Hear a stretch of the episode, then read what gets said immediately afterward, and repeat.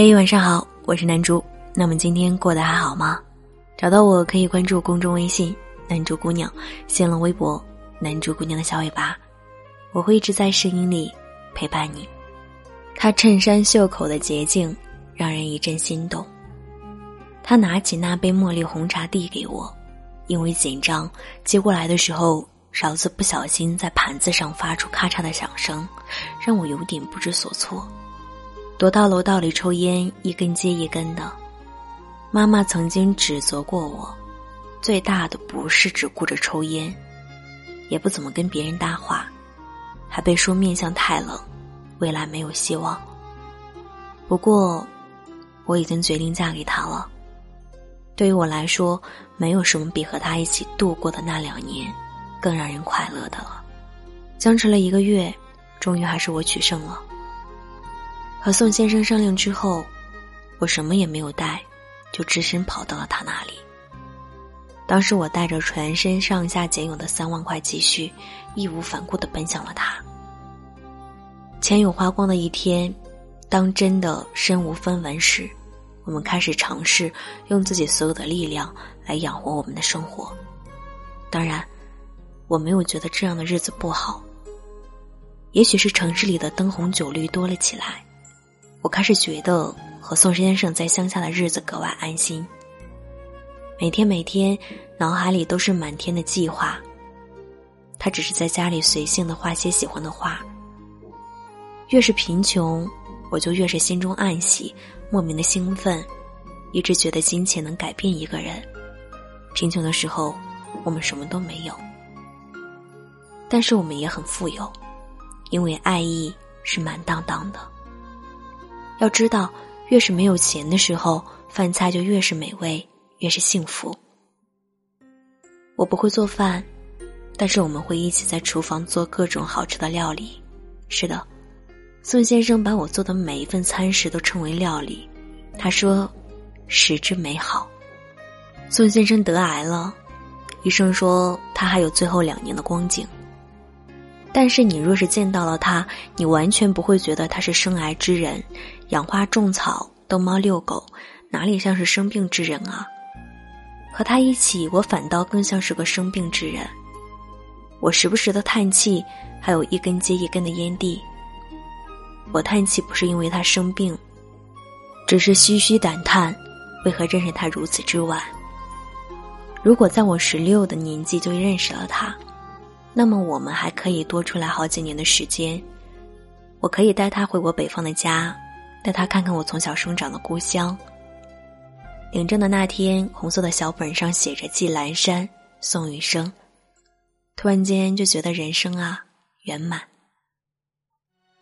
婚后，我问他需不需要改口叫他老公或者是亲爱的，他摸了摸我的脑袋：“你开心就行。”所以从认识到结婚，我一直都称他为宋先生。他总是轻轻柔柔的唤我阿兰。我接连发明了各种好吃的料理，我们自己种菜、施肥、采摘，一起散步。他会给我讲很多有趣的老旧故事，我们也会一起回家看奶奶。他上了年纪，倒不算是硬朗。见着我的时候，他总是很开心，每次压着我的手说好多好多的话。奶奶走的毫无征兆，前一天我们还在乡间一起看日落，第二天一早就听舅舅说奶奶走了。但是奶奶应该是预知到自己的气数的。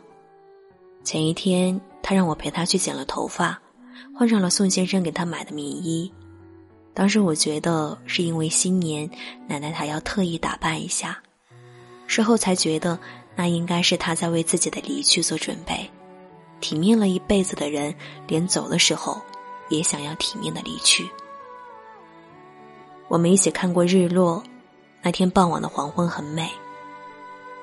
奶奶拉着我的手说：“楠楠啊，你嫁给生生可委屈你了啊。”家里人其实一直都瞒着宋先生生癌的事儿，但是我觉得奶奶应该是知道的，她只是假装不知道而已。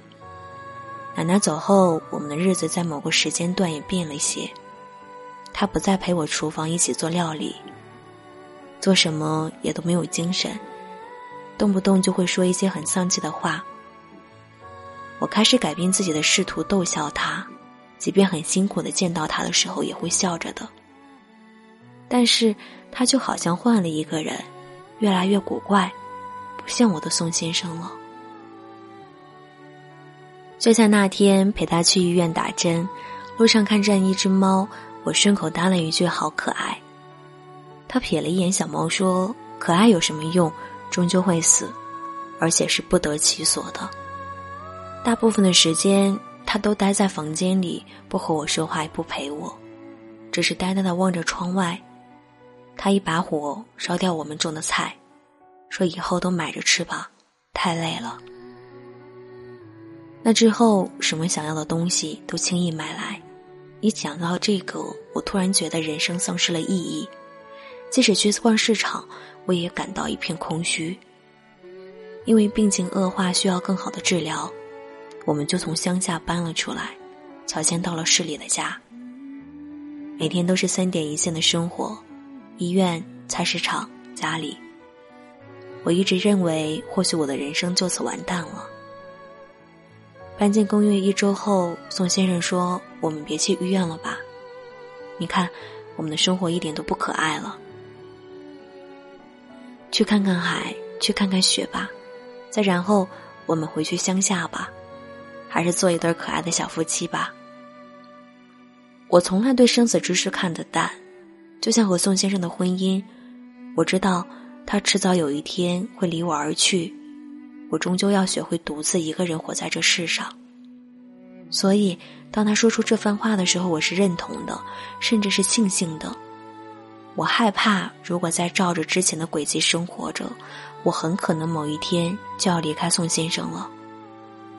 后来我们去了福建看海，去了东北看雪，我也带了宋先生回了我的故乡。那是我离开故乡后第一次意义上的重返。我带他去见了妈妈。饭桌上，他夹菜给宋先生，请你好好照顾我的女儿吧，爱她爱护她。那也是我第一次意义上的和妈妈和解，没有多余的解释，只是一起吃饭散步。离开的时候，他把手上的银镯取下来给我戴上，这是妈妈给你的嫁妆。后来我们去了很多地方，两年的时间真的很快。到后年小半年的时候，宋先生根本没有办法长时间行走了，只能勉强的站立三分钟。我们回了乡下，我开始越发的珍惜和他相处的每一天、每一分、每一秒。我读书给他听，泡茶给他喝，陪他米粥配青菜，日子倒也是平淡安稳。半年后，宋先生走了，如他遗言，我把他葬在乡下的山腰处。他说那个位置很好，可以看到家里的灯光。他离开后，我没有哭，就好像是顺应了，接受了他的离去。吃饭，走路，看书。和他在时并无益处。直到后来的某一天，我在箱子底下翻到了一个小木盒，打开的时候，我再也忍不住了。里面有九十九封信，算了算时间，应该是我们回到乡下的时候就开始写了。阿兰，我的妻，你别哭，爱你的孙先生。再后来，我离开了我们的家，回到故乡。和妈妈一起生活。他看到我时并无惊讶，我独自一人，只是轻轻的抱了抱我。回来就好，我等了你好久。宋先生，你是不是还在等我的回信呢？宋先生，你是不是担心我又没有好好吃饭呢？宋先生，别着急，我在心里回信。让月光寄给你。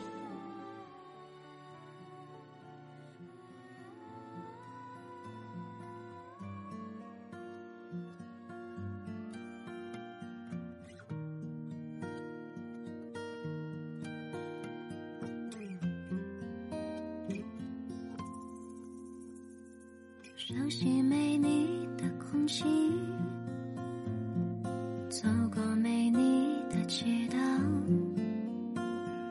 我一直小心翼翼，不去触碰关于你的回忆。如果看一场电影，泪流满面的结局，是否想到我和你，不经意就将回忆。打捞起？我只是在睡前想了一下你，你就出现在了我的梦里。哼着诗只是寒暄几句，心跳却感觉那么熟悉。我只是在睡前想了一下你，你就还原在了我心里。如果我们能不期而遇，你对我一笑，我就知道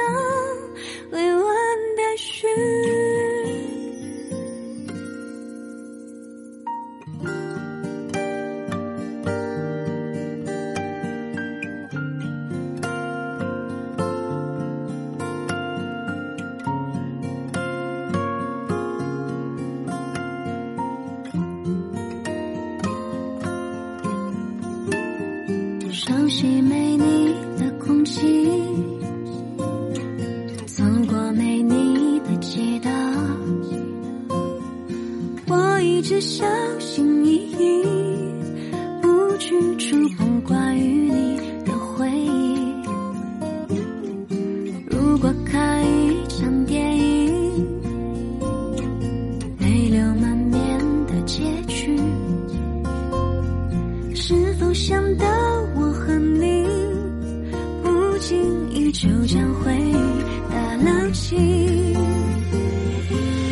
只是在睡前想了一下你，你就出现在了我的梦里。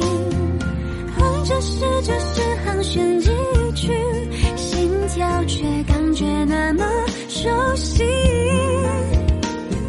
我只是在睡前想了一下你，你就还原在